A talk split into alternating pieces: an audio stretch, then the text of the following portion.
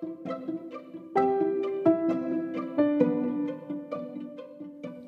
guys, welcome to the I Hope They Hear This podcast. And today, I hope people who want TV show recommendations hear this.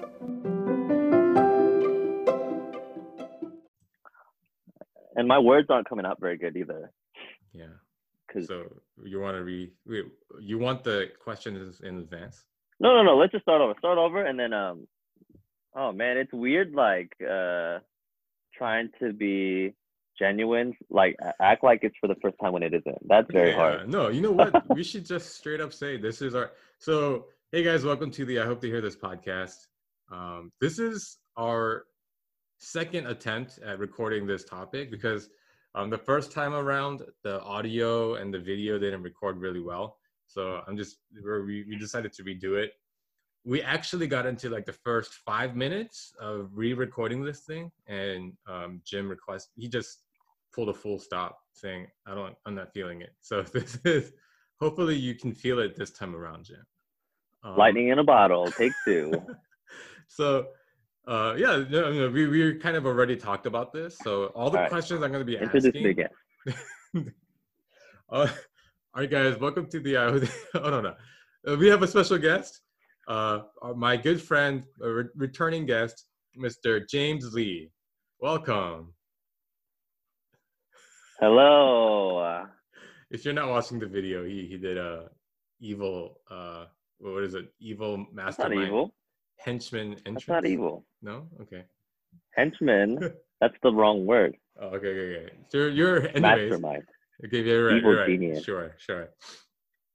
um, so we're talking about story today. Um, we we decided the the reason why we wanted to talk about this in the first place is because it's been uh, a couple weeks since people have been kind of locked down in their homes, and a, a lot of people who haven't been binging, you know, Netflix or Hulu or whatever, they are now. Um, people are really getting to, into TV shows because they don't really have anything to do, and it's I think it's it's a good thing because TV shows are helping people stay home, right? Keep safe, and giving them a reason to uh, really adhere to uh, quarantining. So we thought we'd help help out because I actually uh, I watch a lot of TV. TV is one of my passions. Like, yeah, maybe I wouldn't go that far, but um, I pretty much have my TV on at all times, just watching something. Um, Jim is a student of stories. He enjoys critiquing TV shows, and Jim will uh, actually, from time to time, he'll text me randomly without even saying hi or anything like that. He'll just say, "Hey, have you seen this TV show? It's great." Right? What a blessing. For you to have someone like me to text, Is that is that the blessing? No, I have lots of people to text. I don't I don't share my like golden thoughts with Mhm. anyone. So you're welcome. Oh wow, thank you. You're welcome. Yeah.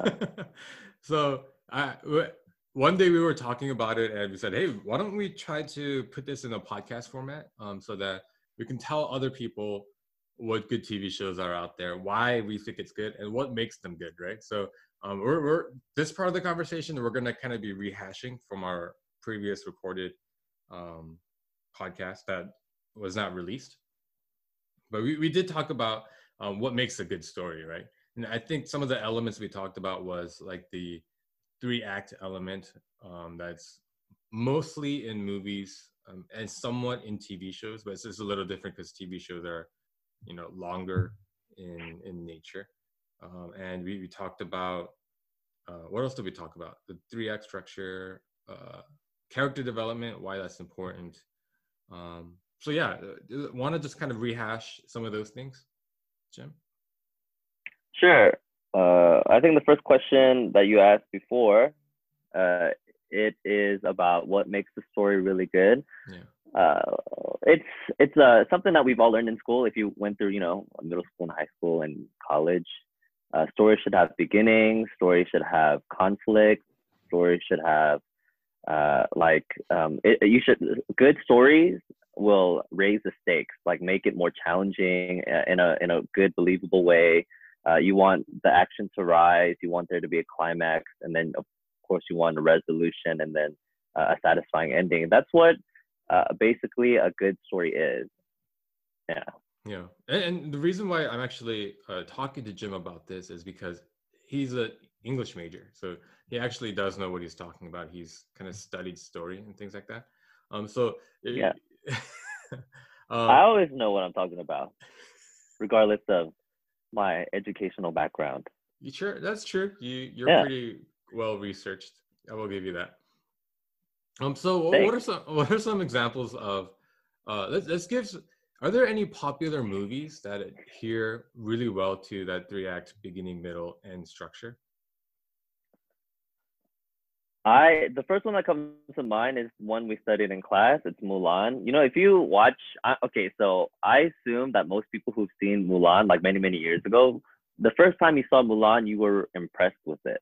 And uh, the reason why, I mean, yeah, it's it's a funny movie and a lot of good stuff happens, but it it adheres to the good storytelling structure very very well. Mm. Like in the beginning, you learn about the so we call it the normal world. Uh, you learn about like how uh, Mulan lives, what her family life is like, what the world is like, and then um, then call to action, right? Call to action is literally uh, there's a war happening, so the emperor is calling in soldiers, so that's the call to action. The the main character has to decide, do I want to go on this journey? And of course, we see Mulan uh, accept the normal world call to action. Mulan accepts, and then a lot of stuff happens. That's sort of like the second act. Um, stuff happens. Uh, there's a rise in action uh, like uh, things get more um, exciting. Mm-hmm. And then uh, there's a uh, in the middle there's a midpoint. Stuff happens in the midpoint that sort of changes everything. I was watching Captain America: The Winter Soldier. I think the midpoint. So the midpoint is sort of uh, it. Uh, it's supposed to be in the middle, but it can be like a little bit before, a little bit after. the midpoint in Captain America: Winter Soldier is when Steve Rogers finds out who the Winter Soldier is that sort of really changes the movie. That's the midpoint. So in the midpoint of a movie, that's supposed to happen. And then, uh, like for Mulan, it's when they have that battle on the on the mountain and the avalanche happens. But uh, so it seems like they won, but they find out, you know, all the bad guys are just sort of climbing out of the snow. That's the midpoint. Something sometimes it's something that the protagonist doesn't know that the audience knows. Okay. Uh, the midpoint happens, and of course, more setbacks and rising action, and then there's a climax the climax is the, the highest point of the story or the movie and then it's supposed to be resolved settle down and things are supposed to change at the end hmm. uh, so the, the beginning we talk about the normal world this is the world that mulan's living in and it's not like great but then stuff throughout the movie happens and then at the end the, the normal world is supposed to change and that's what a good story uh, especially within the context of a movie is supposed to be like hmm. Can you think of any movies that don't adhere to that? So the, the yeah. one that that comes to mind for me is uh Spider-Man, the Amazing Spider-Man 2, the one oh with my God. Andrew Garfield. Yeah. I, I yeah. think the they have so many different so the reason I think that was kind of bad is because there's a lot of different subplots so this whole rise and fall, like something happening in the middle, that happens so many times. And yeah. um, yeah, it doesn't stick to a central what is the like world changing event like the like, like you were talking about midpoint. Can you think of any other movies? I think a lot of movies. So uh, I like to watch uh, or pay attention to Rotten Tomatoes. I think movies that get like you know, uh, that are in the 50s, they usually don't um, have a good structure. I think the storytelling is a little, uh, you know, not great. Hmm. Uh, one movie uh, that comes to mind. So I saw The Greatest Showman. I thought The Greatest Showman was really, really good. I, I enjoyed the music of the movie very, very much. But like, so I think 80% of the movie, I thought, wow, this is really, really good. And then, um, so movies, you they want to stick to like a two-hour slot because the shorter or, or, so if a movie is longer they can't have as many showings in a day. So it's not profitable for movies to be so long. Hmm. so that movie it seemed like 80% of the way it, it felt like it was only halfway through. But then of course they only had a little bit of time left.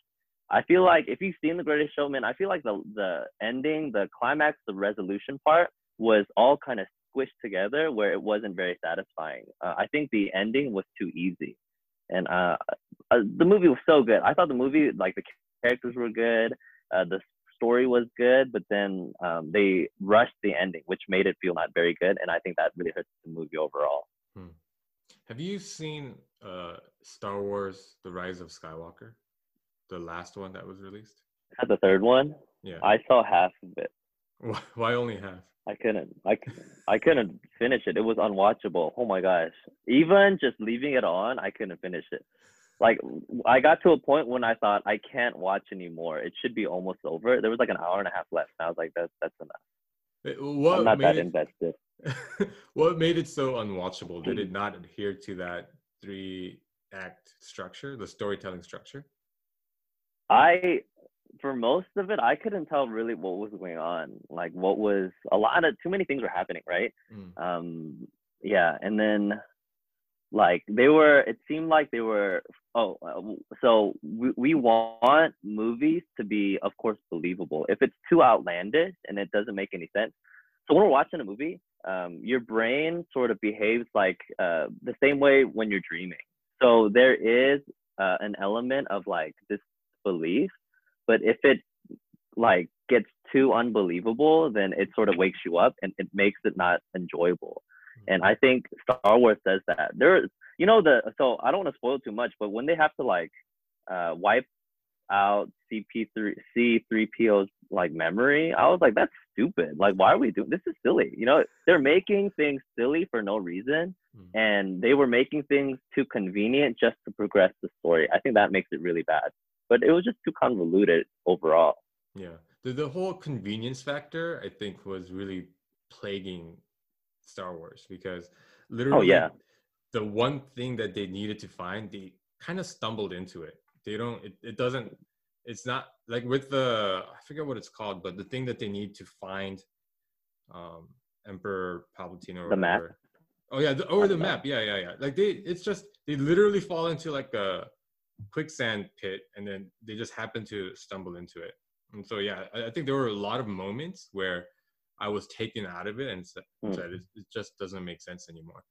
But yeah. You, and i don't i don't like forced love triangles either. There was a lot of that too. Mm, yeah yeah yeah. Silly. That was that was silly. But one movie that cringy. i actually enjoyed i don't know how well it did in terms of reviews and things like that but you know all the movies of the fast and the uh, furious franchise they're very it's very unbelievable what they're doing. Um but what, why do you think people enjoy them so much? So so i think if you look back at the movie you're like yeah that stuff was insane. But when you're watching it it's it, i think it pushes the so first i don't think we or normal people have ever attempted to drive their cars the way that they have so how do I know that jumping your car out of a plane is impossible or uh-huh. like improbable or mm-hmm. you know physically anyway? But to me, it's like oh that it it makes sense as you're watching it. But I'm yeah, of course, when you're looking back, you're like oh that stuff is just insane, right? Mm. But when I watch well action flicks too, they're kind of different. They're supposed to be kind of kind of more unbelievable, but I think uh, it it's not like tangible experiences or you know common experiences that people have. So when I watch it, it's not like oh that's crazy. I, you can't drive a car like that. I don't know. And I think uh, some movies are just meant to be enjoyed and and be mm. thrilling. But uh, story wise, I think the stories are pretty good. Uh, I so the I haven't seen a couple the the recent the Hobbs one. Yeah. I haven't seen that one, but um, I mean even the last one I guess uh, the one post post Paul Walker. I guess mm-hmm. that one, it, it, the story wasn't great, and it was just sort of it, it, was enjoyable. But yeah, I don't even remember the question. What was the question you asked? no, they're unbelievable, but why are they good? Yeah, yeah. I think I, I when I watch it, I don't think I'm. I, I never think like, oh my god, that's stupid and impossible. I always think, wow, that's really awesome and exciting. Like when they're mm-hmm. jumping cars from place to place. Uh, that's what I I think, and I don't. For me, it doesn't uh, break that threshold of you know belief and disbelief. So the being story being believable is not necessarily is it realistic, but is it realistic to this within the context of the movie that we're watching, right? And the see, I guess That makes sense. right? yeah like if if a movie's uh like a fantasy you know yeah uh, i don't know i mean i don't think magic is real but when you're watching harry potter you're immersed into the world and within yeah the context of the world it should make sense and i Mhm. think good movies do that Yeah, and I think the way that they build Fast and the Furious, if you watch it from one all the way to it's eight now, I guess, it's the progression is kind of it's like the things that they do from movie to movie, they grow really fast, but I think it's somewhat believable within the context of the movie like because it builds it, kind of builds slowly um if you go from one and jump to like eight, then it might take you out of it a little bit because it's and there's so many things that happen in between.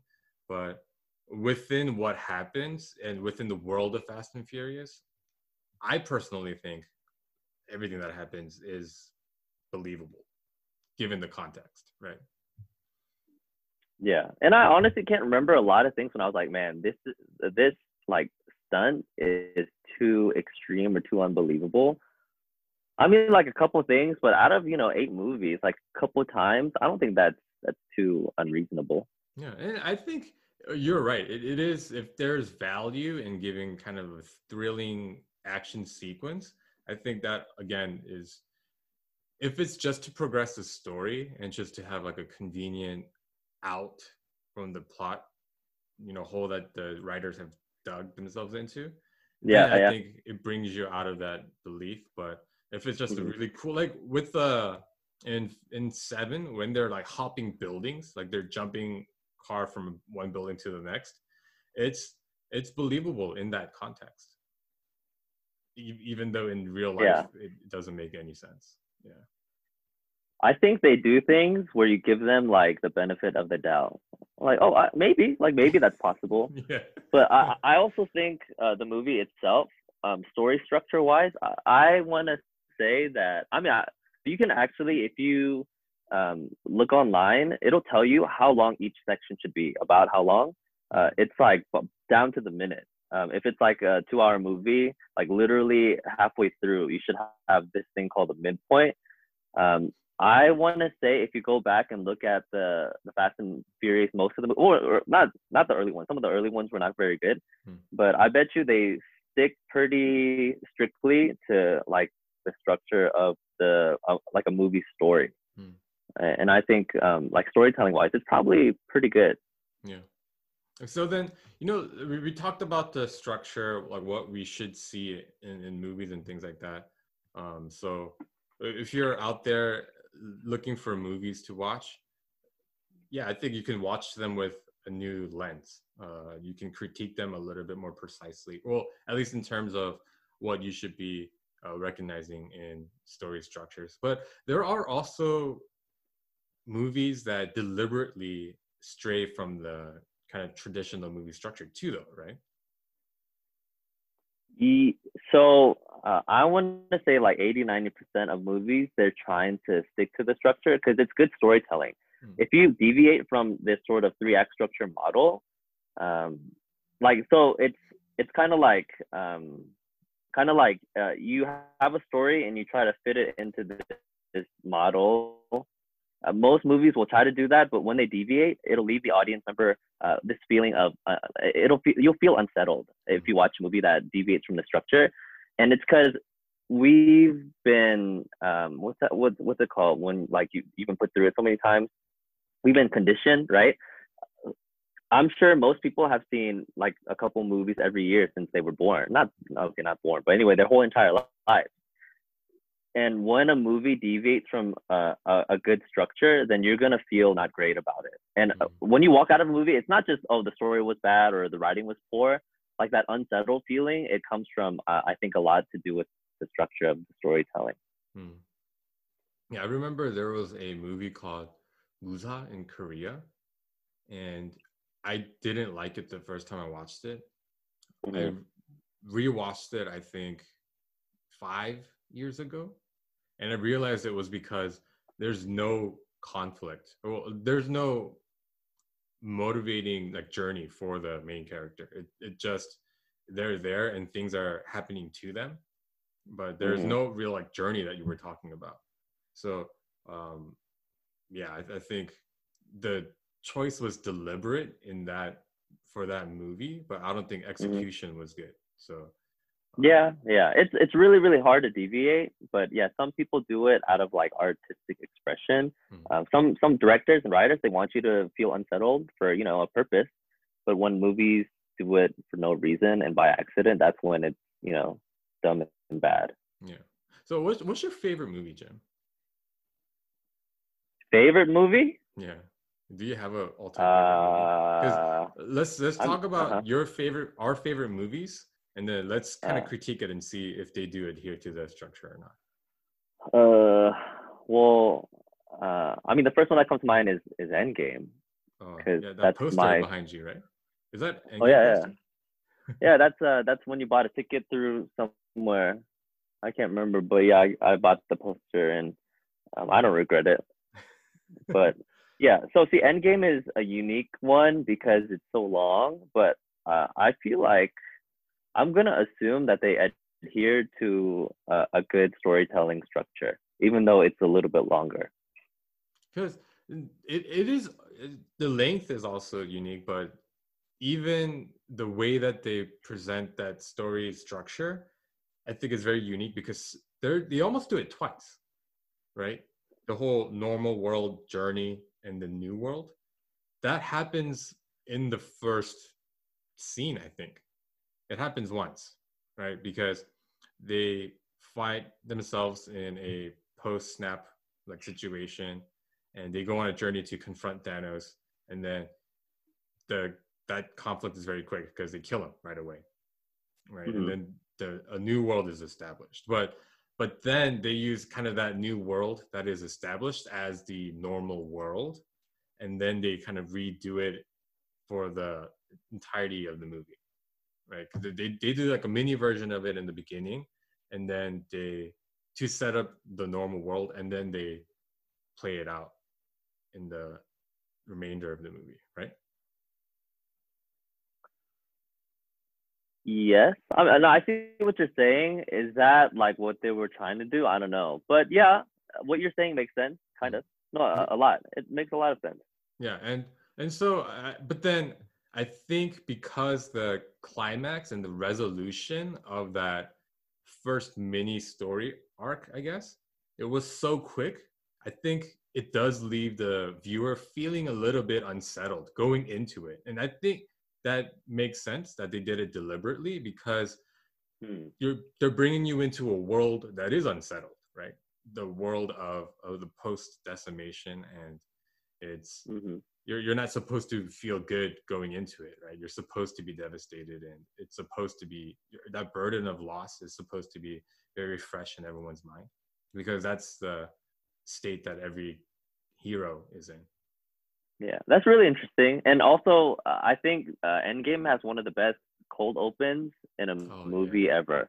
Hmm. I think that's what it's called. But uh, yeah, the the first thing that you see, I think when I saw it in theaters, I remember thinking like, this is an amazing cold open. Like I am blown away within the first three minutes of a movie. Hmm. So yeah, you know, uh, the thing that the Russo brothers do really well, uh, I'm sure they filmed like nine hours of movie, but they cut like so much away to not uh, hurt the narrative. And I think, uh, yeah, they're really, really good at it. And you know, for us too as viewers, sometimes we're like, oh, they could have done this or this doesn't make any sense. If you watch deleted scenes, all of our questions and problems with the movie are are answered, but they had to cut so much of it away to not like make it convoluted, Hmm. which uh, Star Wars did not do. You know, actually, with Star Wars, they brought J.J. Abrams in kind of late. Initially, the guy who made Jurassic World was set to uh, write. I think he actually wrote a screenplay for it, and uh, I recently saw online that it got leaked, and someone did some sort of animation of it, and to show what the story should have been, and it's so much better than what we got. Um, so if you guys wanna, if you guys are curious, go look up Star Wars: Duel of the Fates, um, and watch the animated kind of clip of a guy narrating and there's an animation attached to it and it i think that would have been a much Dang. more interesting and better story so yeah a little nugget for you there um so then let's yeah. let's shift into let's shift into tv shows because we mm-hmm. talked about i think we used movies to talk about story because it's just easier because there's a start and an end but um, TV shows should follow kind of the same structure throughout the series with kind of mini versions of it within every episode, right? Yes. Hmm. So I, I, think the we didn't do this last time we recorded, so I'm kind of throwing this at Jim uh, freshly. Why don't we talk about kind of just think about the top five TV shows that you have that you you most enjoyed, and then kind of let's just kind of go through the list of why you liked it and um, why how you would convince someone that they should watch it during this quarantine time and we, we can talk about all these story elements um, act story like whether it adheres to these three act um, structures or not things like that and so while you're mm-hmm. thinking jim i'll go through my list i'm going to go from kind of darkest to lightest in terms of tone i i'm weird i kind of like dark TV shows. So I don't recommend these TV shows for everybody. Um, the first TV show I'm going to talk about is called Black Mirror, and my wife absolutely hates that TV show. She will not watch it with me. She says it hurts her soul. So um, if you're kind of like that, don't watch it. But it's an interesting premise because it, it's on Netflix and it's called Black Mirror because it's pretty much giving a dark reflection back to society um, in a kind of foreboding, uh, ominous way. It, usually has to do with some sort of technology. It usually has to do with some time in the future. It's an it's a it's an anthology. Um, it's a collection of stories. So every episode is independent of, of each other, so you don't have to watch them uh, sequentially. But every single episode does adhere to the story uh, structure that you were talking about, Jim. There is they set up a current world, normal world um, setting. They introduce you to what's happening in the real, like normal world, and then something happens. Whether the character has to go on a journey or the journey is forced upon the character, uh, they have to go through kind of this transition, um, and then there's a climax, and then they bring you back to, uh, they bring you into the new world. But a lot of the episodes, the new world is the same world as before, except the what the protagonist knows is different. Like the pr- protagonist has like a different perspective on it, and so it's really not about changing the world, um, the environment. It's more about changes that happen to the character. And sometimes a lot of the times it's unsettling because there are a few episodes where uh, the introduction into the new world is it kind of happened just because it happened um, and so it, i think in those cases and, and, for this tv show it's a very deliberate uh, thing that the creators are doing but they execute it very well it, it leaves you feeling unsettled but you know why you're feeling unsettled like it's supposed to kind of disturb you it's supposed to make you think oh man like that's that's kind of crazy that that happened so um, if you're into kind of the darker. It's it's definitely for more mature audiences. So um, if you're not into that, don't watch it. But if you're kind of into cerebral TV shows, um, it, it was originally created by BBC, I think. So like the first season, it's all people with like English accents, which I really like. Um, so um, I don't know. Take a take a watch. The first episode of the first season is pretty shocking. Um, so I think that will kind of give you a. It, it gets less shocking as it goes, but um, that so that's my number one. Jim, do you have one you want to talk about yet, or are you still thinking? Uh, well, I, I do have a list. I don't know what my number one would be, but most of the shows on my list are lighthearted, fun. I would say like 70% fun, 30% serious. Hmm. Uh, the the top one. So my number one uh, recommendation right now is Schitt's Creek. Hmm. S C H I T T apostrophe S. Schitt's yeah. Creek. It's about so the the premise is pretty. Uh, it's not like um, it's not like new, but uh, it's the, the story is basically about a rich family, a really really wealthy family who loses all their money and they have to move to like a small town and and sort of pick themselves back up. And that's the premise of the of the series. But the characters are very good. Uh, the writing is very good. Uh, it's um, uh, it's filmed in Canada. It's it's a Canadian broadcast, uh, whatever. So it's a, it's the tone and flavor is kind of different from what we were used to. But I think it's one of the funniest, smartest shows uh, right now, and mm. um, it's one it's one of the shows for me. So shows I really like, I'll watch over and over again, and I think rewatchability is really important.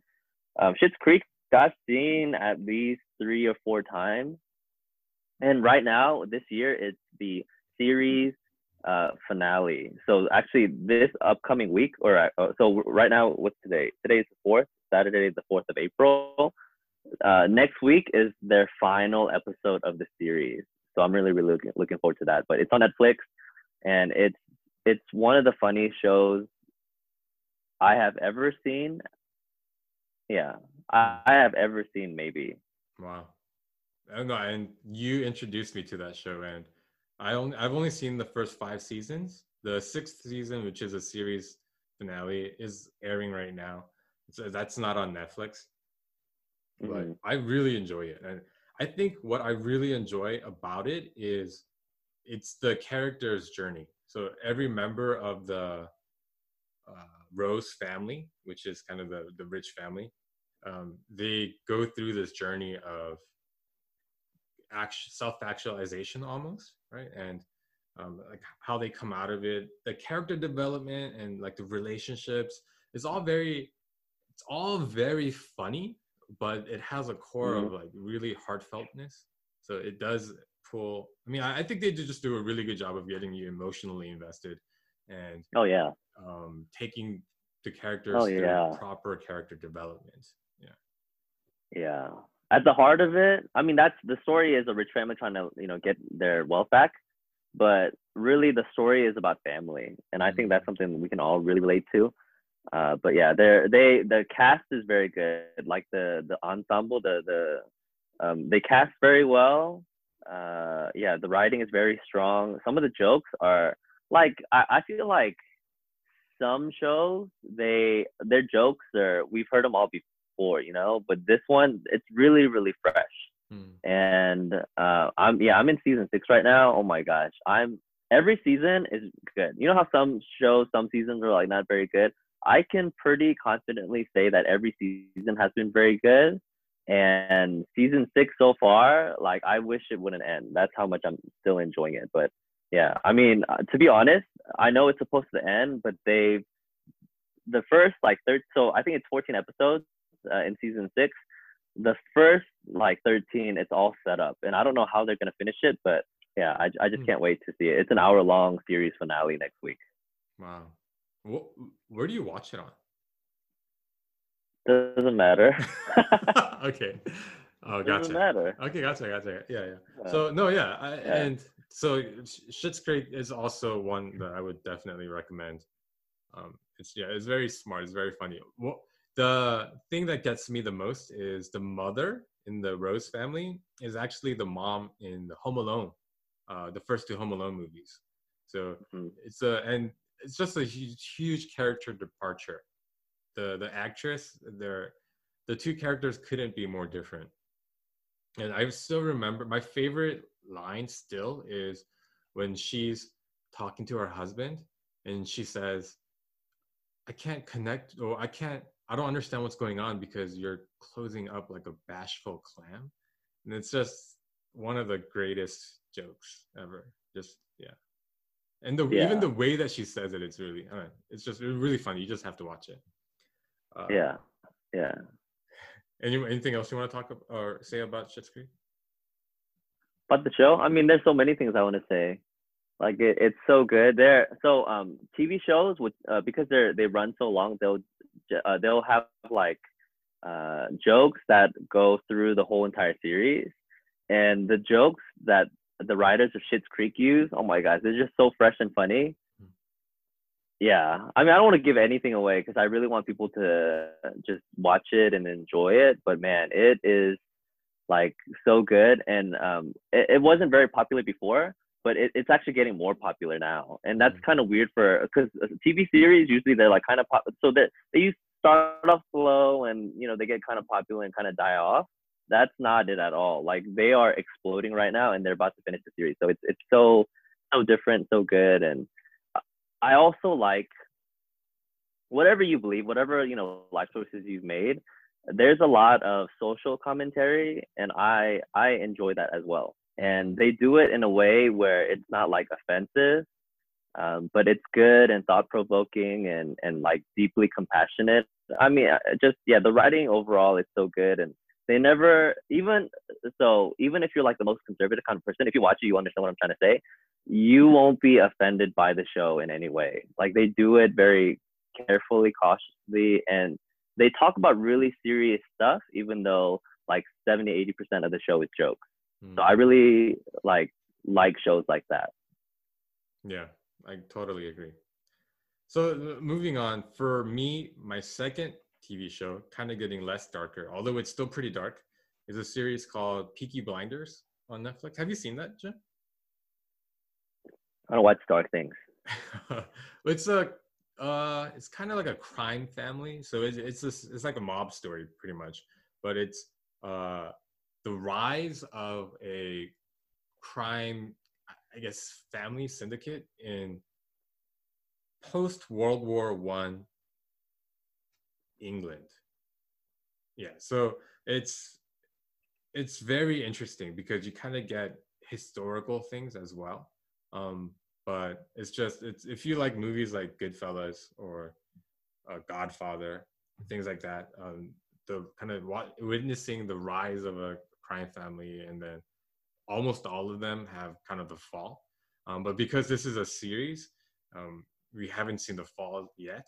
I, I feel like it's coming, maybe maybe not, but it, it's going into the fifth season, and there is no set you know this is going to be the last se- season or anything like that yet so i don't know how that's going to play out but every season it shows an incremental increase in the influence and power of this crime family and they do it through th- that story structure we talked about it's it's not apparent in every episode but you have to watch the entire season to see oh, where the kind of midpoint is where things change and um, how that brings them into the new world. And thus far, um, I mean, and, and every kind of conflict is either with a rival crime family or with the authorities, right? But it's very well written. It it doesn't because there there are some TV shows that drag too much. I, I don't think I mean, it, it's not over yet, so I can't speak to it yet. But thus far, it hasn't been super draggy. It's been everything that they do, every element that they add has been to progress the story. Um, so if you're into kind of crime family TV shows, uh, movies, Peaky Blinders is really good. Again, it's rated mature, so for, just for mature audiences. Um, but yeah, that's kind of the step down from uh, dark. Eh, all my next TV shows I'm going to talk about, they're actually very lighthearted. So, Jim, what's your next one? Hmm.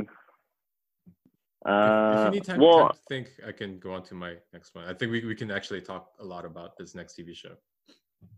Well, yeah, I'm actually gonna steal it because I, I only have two recommendations I think of shows Mhm. that I'm watching right now. Maybe I'll think of a third, but the the one uh, your third and my second, Community, it's on Netflix. I'm actually watching it right now, uh, and um, I've already seen it a couple times, whole series. Yeah. Watching it again, it still makes me laugh. There's Yeah. still still stuff that I'm noticing that's brand new, uh, and man, like it's so much fun. Yeah. Yeah, Community- Community is definitely one of my uh, very high recommendations. Yeah, it, it's one of those TV shows you kind of have to sit through the first couple of episodes. I, I don't think the first few episodes are very representative of what the series kind of evolves into because I think it starts off more kind of Generic. yeah, it, it is a little bit generic in the beginning, but then I think Community really gets into its own identity, like middle of season one. Like so, I I would definitely definitely sit through it. What what, what do you like about Community so much? I, for me personally, I think it's the color and tone. I don't know. Have you talked about color and tone on this recording yet? Color and tone? Uh, no, we haven't. I don't think we've talked about that yet. Yeah, I, I enjoy the color and tone. Very good, very much. Uh, the the thing I like most about Community is uh like the meta humor. That's for sure. Like the the comedy is very cerebral. Mm. Uh, like it's a silly show where crazy stuff happens, but like there are things they say and it's a joke, but if you think about it, like it's just so intelligent. Like the writing is very, very good. Uh, and their gags, again, uh, that run throughout the, the course of the series, just really fresh and really good. And uh, yeah, their cast is one of the best that have been assembled that I can think of. Yeah. There is one long running joke. I hope this isn't giving it away, but you know, you know Beetlejuice? Have you ever did you watch the the movie? Oh yeah, yeah, yeah. Yeah, so it's yeah. the premise is if you say Beetlejuice's name three times, then Beetlejuice will appear, right? Throughout the series, they mention Beetlejuice, and when they say the word the third time, you actually see someone dressed up as Beetlejuice walking in the background. There are things like that that you don't really notice the first time that you watch, and you, you kind of have to pay attention. But even in the way background, there are these jokes and there are these interesting things that happen that I really appreciate about a community. Because you mentioned rewatchability before. This mm-hmm. might be my fifth time, maybe sixth time watching through community. Um, and again, it's it's actually freshly on Netflix now. I think they mm-hmm. it came on beginning of this week or something. Yeah, a couple days ago. Yeah, so um, it's it, if all you have is a Netflix account, this should be a pretty new show. I think this recommendation is going to be one of the best recommendations we give, Jim, because it's actually not a very well-known show. Um, I think it's it might be. No, I'm going to say this definitively. It's the most underrated TV show I've ever seen in my life. I think. Maybe. Uh, yeah, I think it's not very popular and it got canceled a bunch of times. Yeah. But it has a very like strong and passionate cult following fan base. Yeah, yeah. But and yeah, it's you can see kind of when the cancellations kind of happened. It got mm. canceled.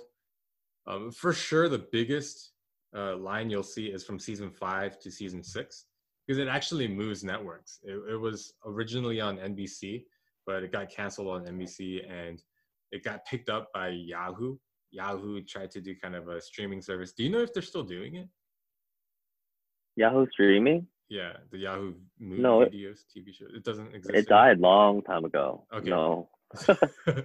so no. Um, um, when Yahoo was trying to do that, they picked up Community, and so um, when you see the first five seasons, they really adhered to a strict timeline, like timetable in terms of every episode. But they're actually a lot more flexible about it in season six, and even the mm. content. I think, uh, yeah, you know, season six is actually one of my favorites. I, I was rewatching it the other day. There was one episode where um, email security. Did you watch that one? Do you remember which one yeah. I'm talking about? Yeah, it's yeah, sure. it's so silly, but if you sit down and to think about it, it really does make you question um, like freedom of speech and how much of freedom of speech do you have to protect uh, before it becomes becomes a detriment to someone else um, I actually, you know, for this podcast, I wanted to get a couple of people to watch that episode with me to just talk about it because I think there's so many questions there, so many like just more questions of morality, questions about our, you know, free freedom of speech that would be super interesting to to talk about. But they do it in such a funny way that if you're just watching it, you're just having a good time. You're not really forced to think about these things. You're not uh, unless you want to, right? Because there are some TV shows that get too cerebral and they force you into that and say, and, and they kind of make you think about those things. But Community, I don't think does does it that way. They they just they keep it super lighthearted and they just leave it there for people to pick at if, if they want. I I want to actually say that Community might be the smartest show that I've ever watched.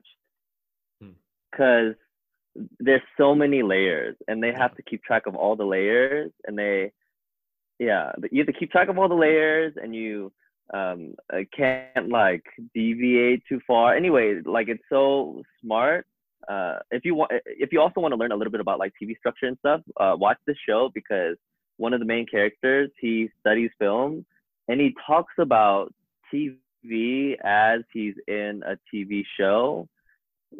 He talks about like three act structure and uh, the episode when they're transporting the giant hand that one it's literally like they're talking about how to write a show. And but it's you know within the context of the show. Anyway i can't yeah just me trying to explain it it's, it's too many layers. But yeah it's definitely one of if not the smartest show that i've ever seen. Yeah so the character you're talking about is abed and he is do they ever talk about it is he actually autistic i don't know if they outright say it they allude to it they say he mm-hmm. probably is like he probably has Asperger's or something like that. Uh-huh.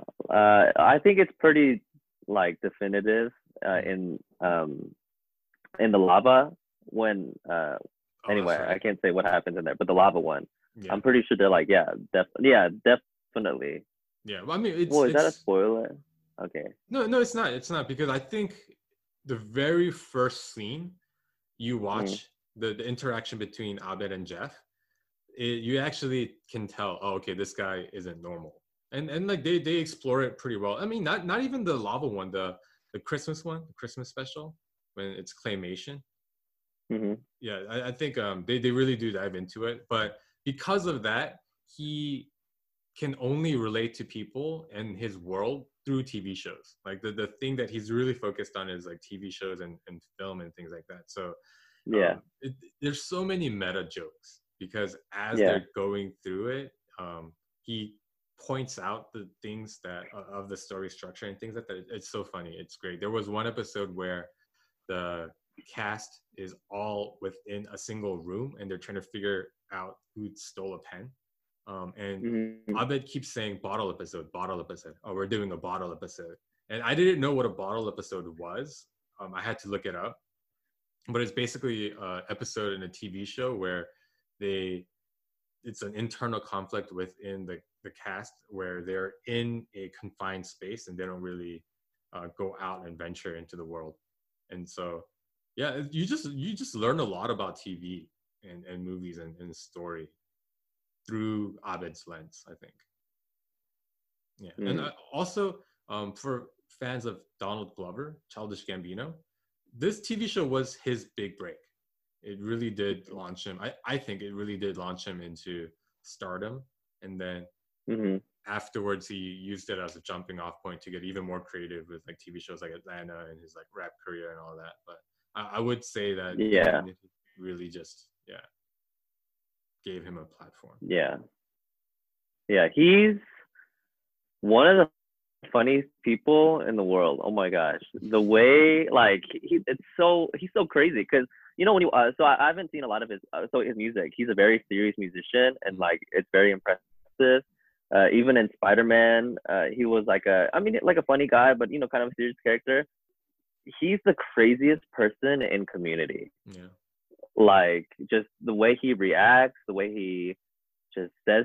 I don't know. It's just, yeah, it's so interesting, and that's who I like the most. Like uh, his music is good. Uh, his uh, that movie with the uh, Matt Damon, right? He was in that movie. He was a pretty serious character. Oh, Martian. I, yeah, yeah, yeah. I, I mean, he's a very good actor, but I enjoy his uh, his character from Community more than any of the other things that he's done. I totally like, he's agree. so funny. Oh my gosh, he's too funny. uh, yeah, Community. Can we stop? I want to watch uh, some Community. let's, let's, let's, let's finish yet? it up. Let's okay, finish okay. it up. Um, for for my number four, I, I actually picked uh, Thirty Rock, and funny connection there. Donald Glover was at one point, I'm pretty sure one of the writers for 30 Rock. Um, I think so. Yeah. yeah.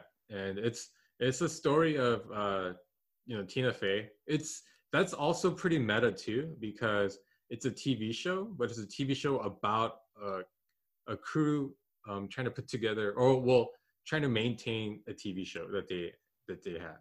And the TV show that Tina Fey's character is leading, producing, is a live TV show. And in kind of homage to that, throughout the series, there's at least two episodes where they did it completely live. Um, so it's a situation comedy, it's a sitcom. So most episodes are recorded, but there are a few where at the time they they broadcasted it live. Um, there are even uh, yeah, it's it's just it's a it's a really fun time. Like the color and tone, I think is is really funny. Um, again, with this TV show as well, the first I want to say like the first season is a little slow, a little dry, um, but as it comes into its own, it's it's so funny because they stray a little bit from reality, like incrementally. Like they just introduce like ridiculous concepts.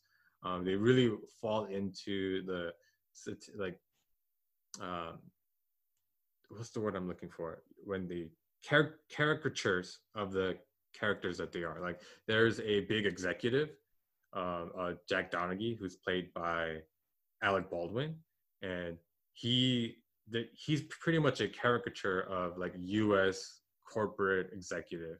But there's character development that takes him from just you know money, money, money to actually caring about people and, and things like that. And, and there's a uh, Tracy Morgan, who plays a character called Ch- Tracy Jordan, and he's just a really funny caricature of uh, outlandish, crazy celebrity, and um, yeah, I, I, think it's I think it's really smart too. Tina Fey, I think, is a very good writer, um, so everything that she does, I think there's a hint of just quick-witted, um, funny humor in, into it.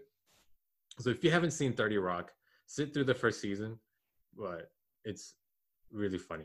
It's it's not super cerebral. It's not as smart as Community, um, but it is just a fun. You know, it's a fun thing to watch. I think. Eh, have you ever seen Thirty Rock? No. Uh, isn't it kind of old? It is. Like, it is, is pretty old. The humor kind of dated. Uh, I guess.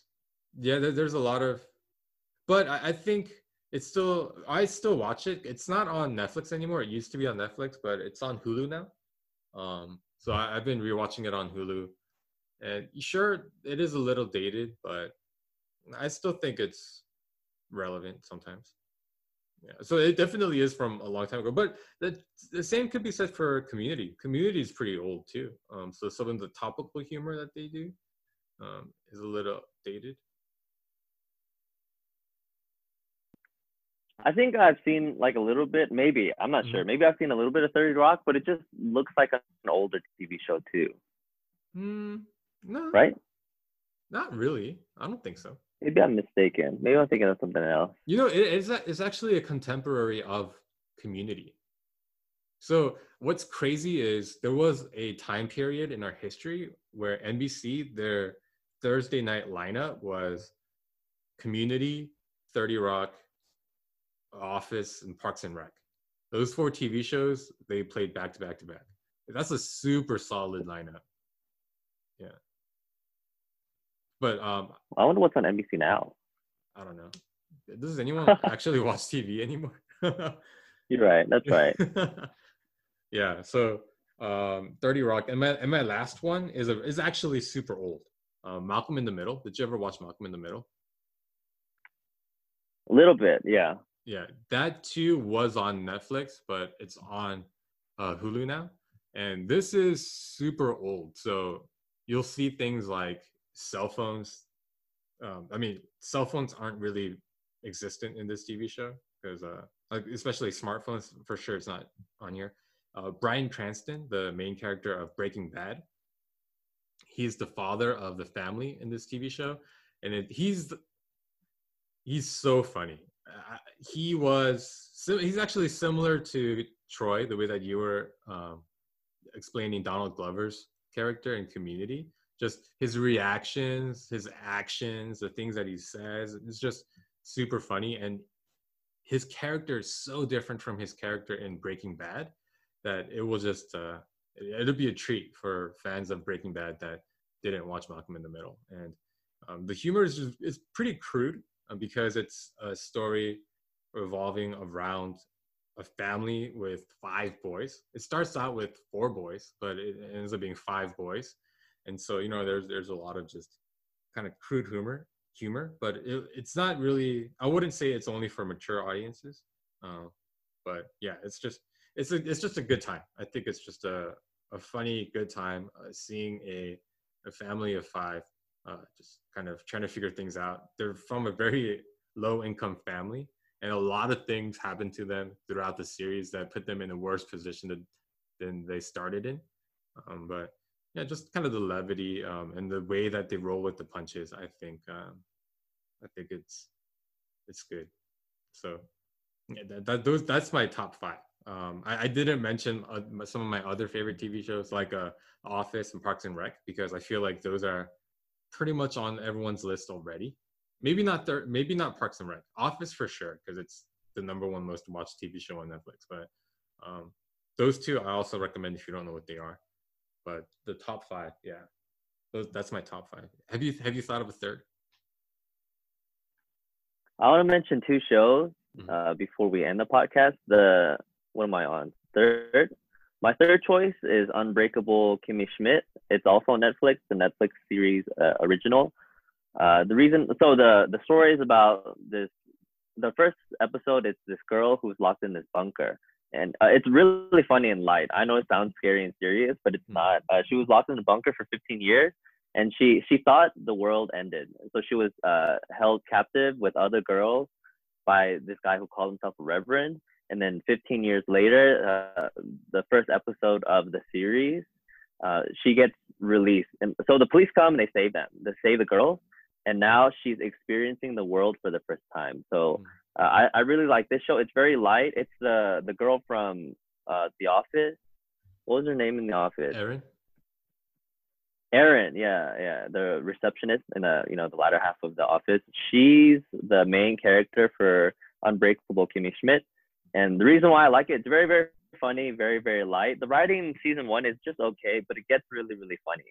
Like the show, I mean, it's supposed to be this girl experiencing our time right now. There's a lot of social commentary which I enjoy. Like, uh, so I want to share a joke that makes me really really laugh. Like I was sitting here thinking about it and it made me laugh uh, one of the characters, so uh, the the Reverend goes to trial one day, and uh, one of the characters, he's like uh, in New York and he's broke, and he goes to the library and he's like, I'm gonna watch the the trial on the library computer.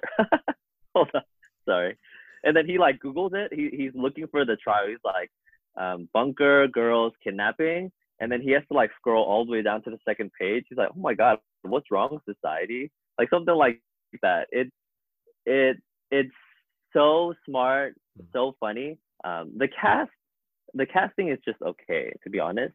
But I think it gets better. Um, but yeah, definitely give that show a watch. Uh, oh, the, the, the the the other show on on, on that show, yeah. Um, the character you were talking about, Titus.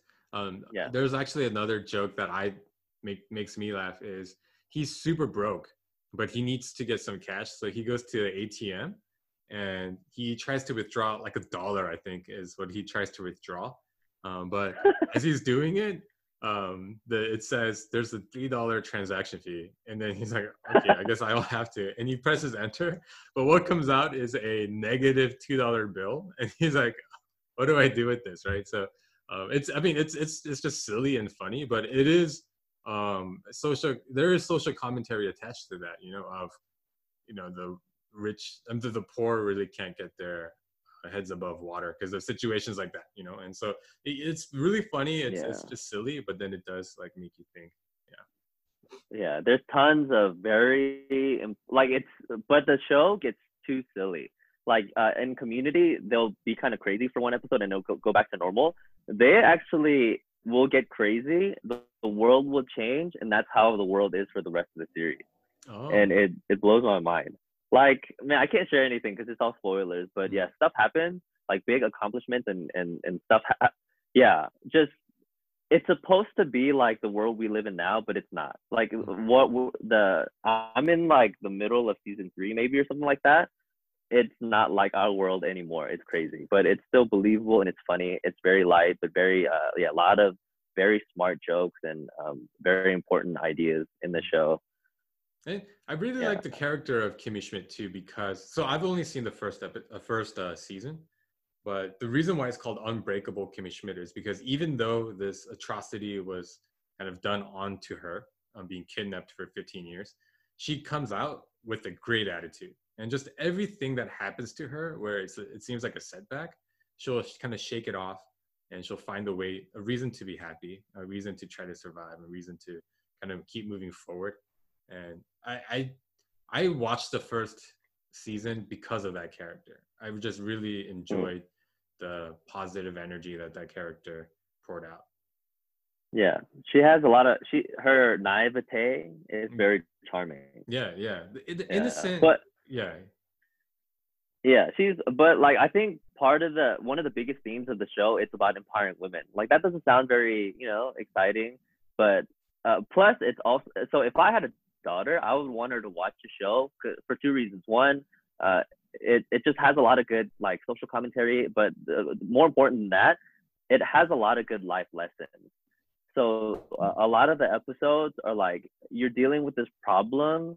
Well, this is how this person who had the worst situation ever in life is is able to kind of deal with that stuff. So there's uh, again a lot of like pretty much every episode the the core goal of each episode I think it's to uh, teach like very important life lessons. Like um, you uh, one one episode I remember it was like you know you can do anything for 10 seconds and then once that 10 seconds is over just do it just do it again for another 10 seconds. And then after a while you just kind of you know like uh, deal with it and move on from it. But i think that's very very good advice. Like just deal with something just a little bit at a time and then eventually you'll deal with the whole problem. And i i feel like yeah man a lot of people need to watch this show and kind of develop those sort of emotional tactics. So i think that for that reason i think it's very very good. Mm.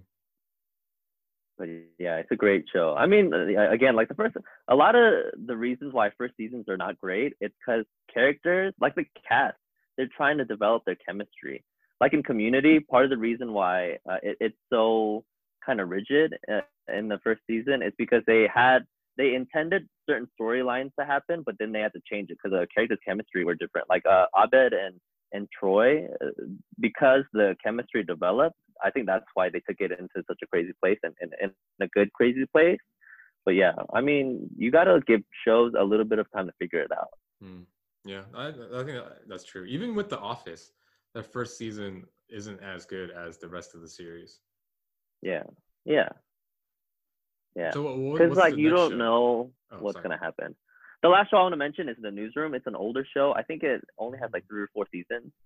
It's so it's about uh, this guy who, uh, with his team, they run this news show. You know, this prime time prime time hour news show, and uh, it it like follows real life events. Um, the show is basically about how a newsroom kind of works but it also follows each character and like stuff happens you know uh, love happens tragedy happens uh, it's very very good uh, the reason i like it so much is it's because i think i think we as a society especially now um, uh, this was back in a time when this idea of like fake news was happening very very early and, and there's a lot of mistrust. I mean now there's like it's like worse than ever right? There's a, a a huge faction of people who have so much mistrust toward the like the news and the media. Um, it kind of shows it, it kind of shows us why there's so many problems uh, and the show also like uh, it, um, helps you see kind of the bigger picture of all of that stuff. And uh, yeah i don't know. And it's one of the smartest so uh, aaron sorkin i think uh, is his name. He's a writer. The dialogue and the writing is so good and so smart. And um, like like we're talking about in Schitt's Creek, the the mom, right, Catherine O'Hara, just like her from Home Alone and her character in Schitt's Creek is so different. The main character is the guy from Dumb and Dumber. Mm, that's right. Um, I can't remember his name, but uh, yeah, the not not Jim Carrey, but the other guy. Yeah. His character is so it's literally the opposite. Like Dumb and Dumber, he's a dumb guy. This is probably one of the smartest guys ever, and uh, and there's a lot of yeah, like a commentary on on news and media. There's a lot of comment like political commentary. Uh, uh, so yeah, I think yeah, I think everybody will really really enjoy it. But it's it's a little heady. Like the the dialogue and the and the content is a little heady, but uh, it's very very good. You know that clip that's like on Facebook all the time where a guy gets asked why is America the number one country in the world? And he says it's not, and gives like a reason why it's Yeah. not. It, that, that's is Yeah. that from that show? Yeah, that's the show. You know, uh, what's really, really interesting. About, so that's the reason I started watching the show. If you haven't seen uh, that clip, go watch it because it's very, very powerful. But even more amazing, the actor, I can't, you know, I, I- his name, whatever, he memorized that. It's like a thousand words, and he memorized it, and he spits it out, uh, and it's it's crazy. It's all numbers and like facts and stuff. So definitely, um, if you can, oh, provide a link. It's in the description. All right, go look for it of the podcast. You want me to provide a link? Can you find the link? I mean, uh, I can find the link. Yes. Oh, you know, actually, the if you no, if you um, if you Google newsroom, I think that one of the first clips that comes up is that, Mm. um, and, the character, the, the actor's name that you were trying to think of is Jeff Daniels. Jeff Daniels. Yeah, Jeff Daniels. So Yeah, he's yeah. He's like incredibly smart in real life. Like the way he portrays it, you can tell he's he's very very smart. Hmm. And uh, yeah, it just you're gonna see a side of him. I mean, we saw it in uh, again The Martian. Why did we talk about Martian again? we talked about it because of Donald Glover. Oh yeah, yeah. But anyway, yeah, Jeff Daniels is in The Martian also, and Mhm. that's sort of the character he plays in the newsroom. But yeah, he has so much range as an actor, and it's amazing. Mhm. But but this show is very serious, but it's really really funny too. Like it's it's very yeah, it's a fifty percent no forty percent light, sixty percent serious. No no sorry, forty percent light, forty percent, fifty percent serious, ten percent um, drama. That's how I would Hmm. divide it up. Where do you? Is it available on any of the streaming services? Oh, I have no idea. I I think I originally saw it many years ago on um, Amazon Prime Video, maybe. But yeah, it's it's pretty old. I'm sure it's uh, available in a lot of places. But it's another uh, show that I've seen many many times, and it's not very long. It's only like a few seasons, so definitely you can uh, you can yeah like grind through it pretty easy. But it's very very good and very worthwhile to watch. Nice. Any any uh, last thoughts as we close out on this podcast? Go outside. Don't watch TV all the time. That's True. crazy. No, yeah. I mean, even with the quarantine, you, you can go outside. Um, don't go to crowded places, but they do let you go out to kind of breathe in fresh air. What my family and I do is we actually just walk around the neighborhood, and whenever we see someone else, we just kind of go on the other side of the road so that we keep the safe Hmm. six feet distance. For sure, go Mhm. out, breathe some fresh air. Wear a mask, if only just for the pollen, because we talked about this uh, on our first take today. But my eyes are still swollen from the walk I did yesterday. I was wearing a mask too, but when I got in the home, I mean, when I got in the house, I didn't shower right away, so I think all the pollen in my hair and things like that got to me. Um, so that's why my eyes are so swollen still. But um, yeah, even with those things, I think it's important to get some sun. But I well, with that being said, I want to say be very, very cautious, like extremely cautious, because my brother uh, is a nurse, of course, and today he came home. Like literally this morning, he came home and he was like, you know, this coronavirus thing is scarier than I thought it was. Because I Mhm. think many people have this perception that oh, it's kind of like the flu, and you know, like if you're healthy, you'll be fine. Uh, he actually, so again, I don't want to scare anybody because statistically, like I think most, I mean, the vast majority of us will be okay.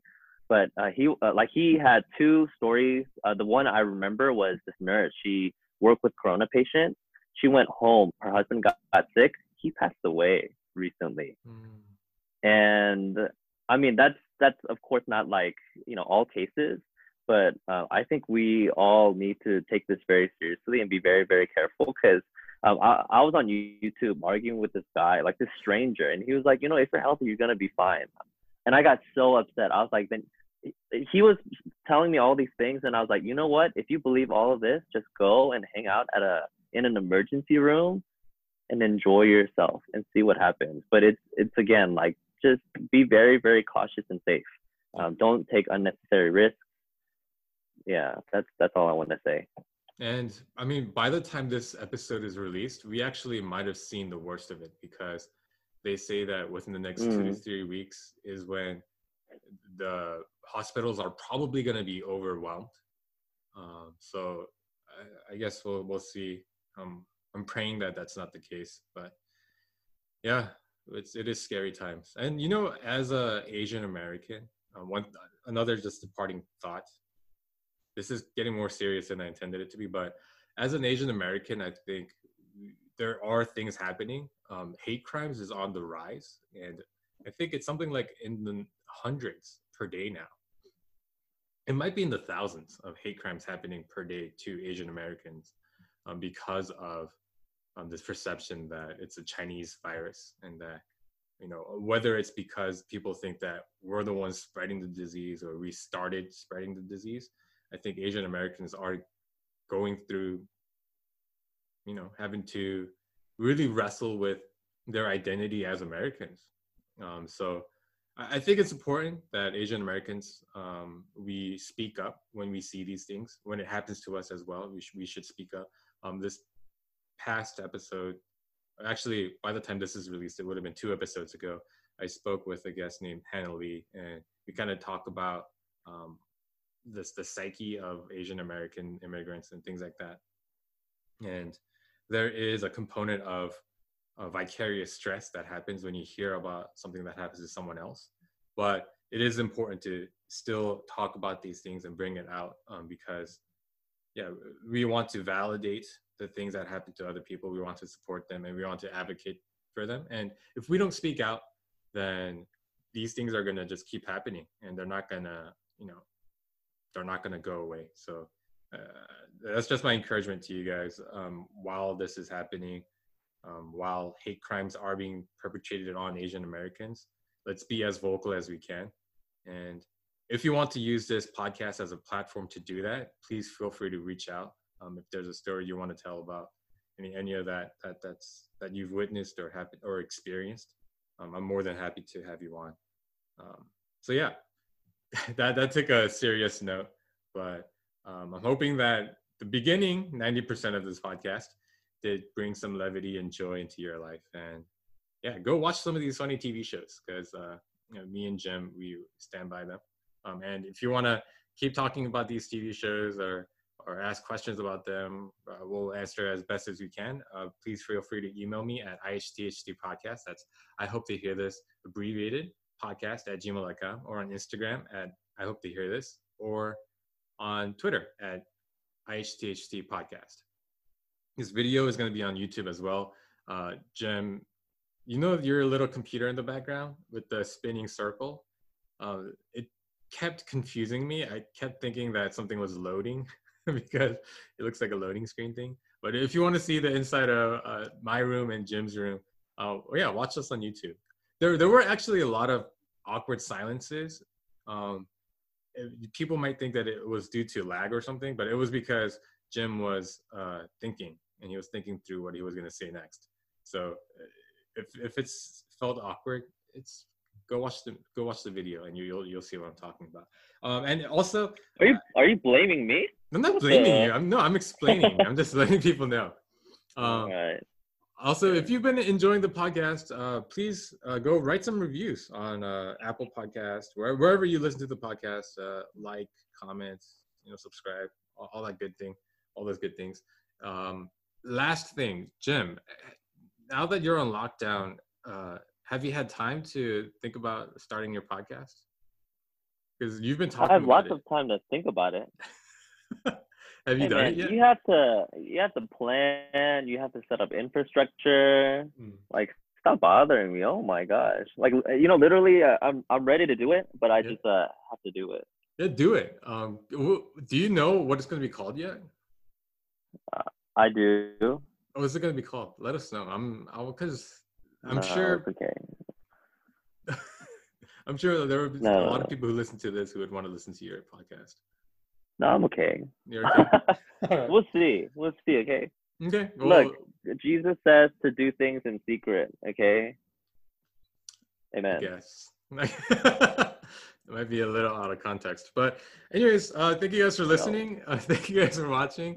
And Jim, thank you so much for making the time. Um, I know that you told me you hadn't slept. It's uh, almost 12 a.m. or 12 p.m.